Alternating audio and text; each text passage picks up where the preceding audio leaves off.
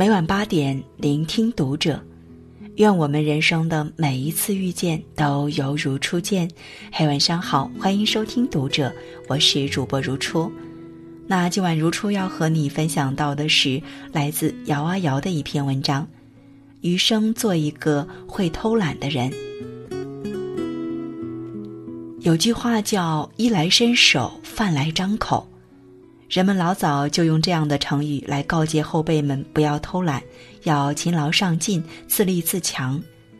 在传统观念中，跟偷懒沾边的行为都是可耻的，但世界上任何事物都有两面性，偷懒也不例外。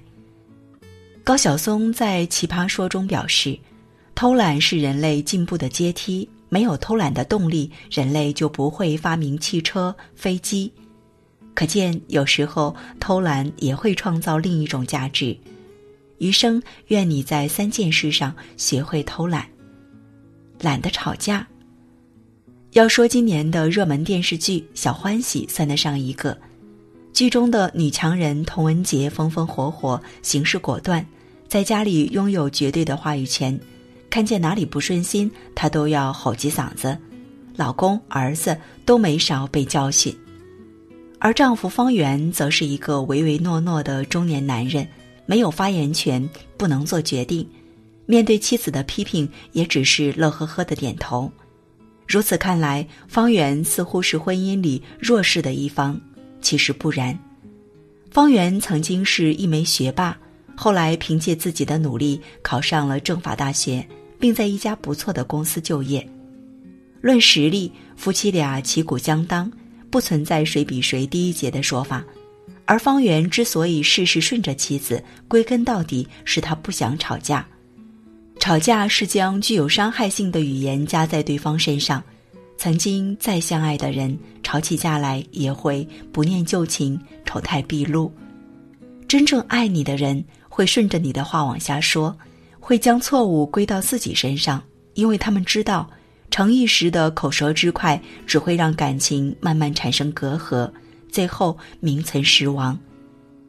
想起前几天在地铁上看到的一幕：上班高峰期，地铁拥挤是常态，一般情况下大家都能互相体谅，但却有一个中年男子破口大骂：“你长没长眼呀？没看见我在这儿站着，挤什么挤啊？”而他旁边戴着眼镜的男子歉意的笑了笑，说了声对不起。中年男子觉得没趣，悻悻的闭上了嘴。等过了几站，那个骂人的大汉下车后，有人问道歉者：“我都看见了，跟你一点关系都没有，你怎么还跟那种人道歉呀？”男子答：“说句道歉没什么，我更懒得跟他吵架。”陈丹青说过：“我几乎从来不生气。”因为我认为没必要，有问题就去解决，不要让别人的错误影响自己。同理，吵架也是在为没意义的事情争论，进而影响自己的心情。很多事情退一步，结果千差万别，又何必吵吵闹闹，让彼此难堪呢？试着换一种方式处理，你会发现，不吵架的人生要舒服得多。懒得操闲心。临近过年，办公室的同事们都兴奋异常，只有琳琳耷拉着脸。原来琳琳的表姑又在给她安排相亲了。琳琳今年二十八岁，照家里的习俗，早就该结婚生子了，可琳琳连对象都没有。自己爸妈还没说什么，那些远房亲戚倒是都来指指点点：“你都多大了？我像你这么大的时候，孩子都俩了。”女人呐，赶紧把人生大事办了，别的事都先放放，趁着年轻还能多生几个孩子。好几次琳琳反驳的话都到嘴边了，可顾忌着情分，硬生生的咽下去了。她无奈的吐槽道：“结不结婚是我自己的事，你说他们瞎操什么心呢？”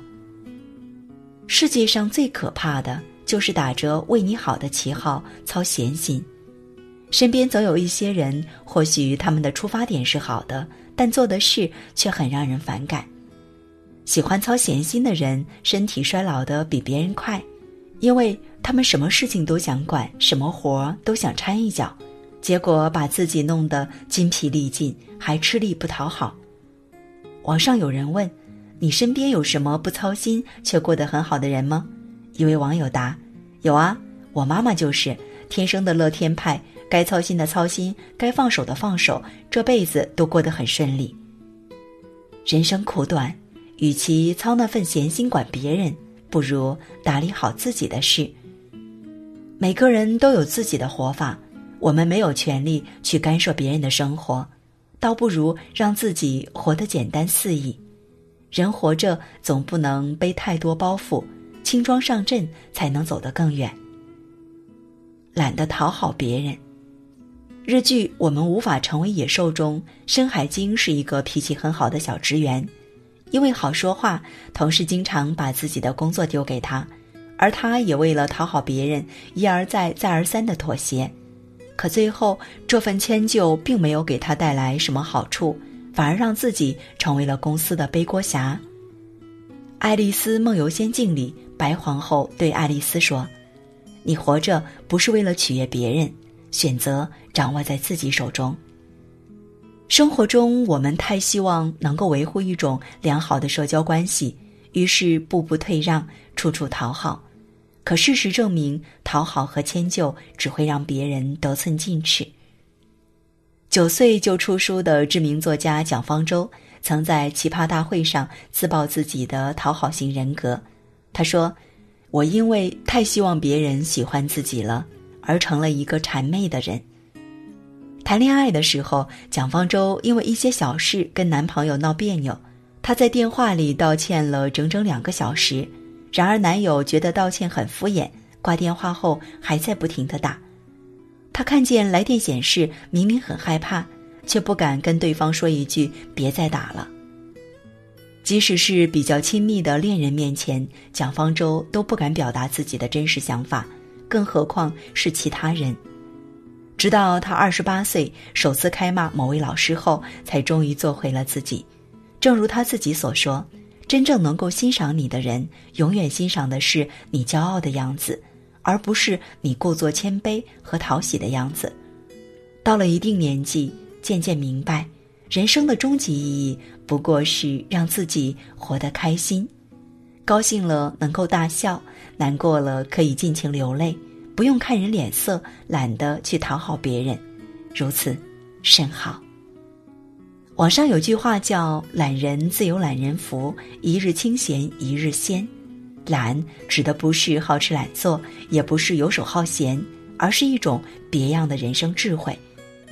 我们这一生有些事需要勤于计算，比如挣钱养家，比如提升自己。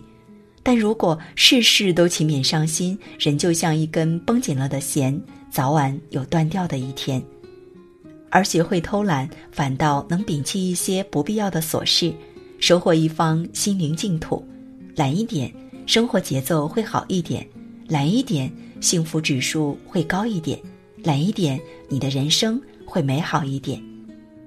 余生，愿你学会偷懒，轻装前行。好了，那今晚的分享就这样了。如果喜欢，欢迎拉到文末帮我们点亮再看哦。关注读者新媒体，一起成为更好的读者。这里是读者，我是如初，我们下次节目再见。